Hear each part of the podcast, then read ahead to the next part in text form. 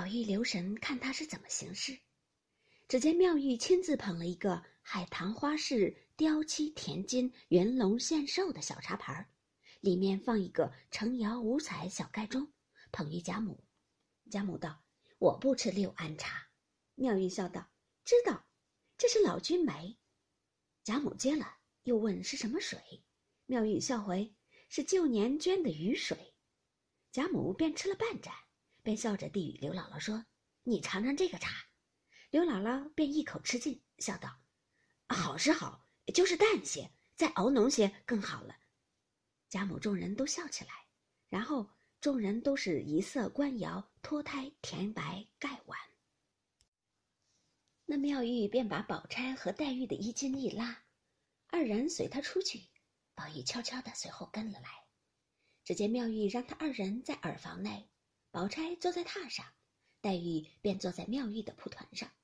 妙玉自向风炉上扇滚了水，另泡一壶茶。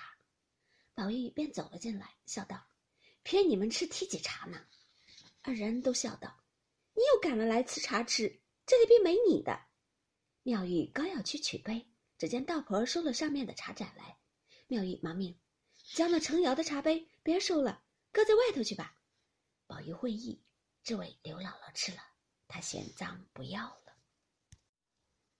又见妙玉另拿出两只杯来，一个旁边有一耳，杯上镌着班袍甲三个离字，后有一行小真字是晋王恺真完，又有宋元丰五年四月眉山苏轼建于密府一行小字。妙玉便斟了一甲，递与宝钗。那一只形似波而小，也有三个垂珠篆字，镌着点西桥。妙玉斟了一桥与黛玉，仍将前番自己常日吃茶的那只绿玉斗来斟与宝玉。宝玉笑道：“常言世法平等，他两个就用那样古玩奇珍，我就是个俗气了。”妙玉道：“这是俗气？不是我说狂话，只怕你家里未必找得出这么一个俗气来呢。”宝玉笑道：“俗话说随香入香，到了你这里，自然把那金玉珠宝一概贬为俗气了。”妙玉听如此说，十分欢喜，遂又寻出一只九曲十环一百二十节盘球整雕竹根的一个大海出来，笑道：“就剩了这一个，你可吃得了这一海？”宝玉喜得忙道：“吃得了。”妙玉笑道：“你虽是吃得了，也没这些茶糟蹋。岂不闻一杯为品，二杯即是解渴的蠢物，三杯便是印牛印罗了。你吃这一海变成什么？”说的宝钗、黛玉、宝玉都笑了。妙玉执壶只向海内斟了约有一杯，宝玉细细吃了，果觉轻浮无比，赏赞不绝。妙玉正色道：“你这遭吃的茶是托他两个福，都你来了，我是不给你吃的。”宝玉笑道：“我深知道的，我也不领你的情，只谢他二人便是了。”妙玉听了，方说：“这话明白。”黛玉一问：“这也是旧年的雨水？”妙玉冷笑道：“你这么个人，竟是大俗人，连水也尝不出来。这是五年前我在玄木盘香寺住着，收的梅花上的雪，共得了那一鬼脸青的花瓮一瓮，总舍不得吃，埋在地下，今年夏天才开了。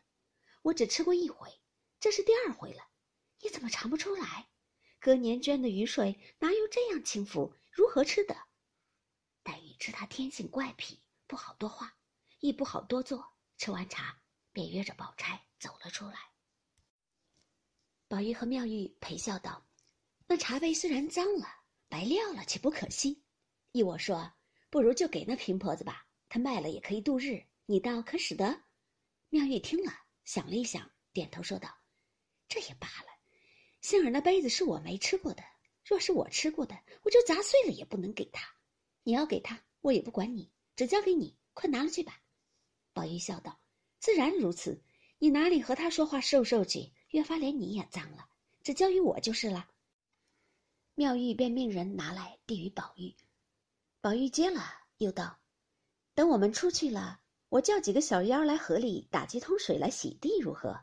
妙玉笑道：“这更好了，只是你嘱咐他们，抬了水只搁在山门外头墙根下，别进门来。”宝玉道：“这是自然的。”说着便嗅着那杯，递与贾母房中小丫头拿着，说：“明日刘姥姥家去，给她带去吧。”交代明白，贾母已经出来要回去。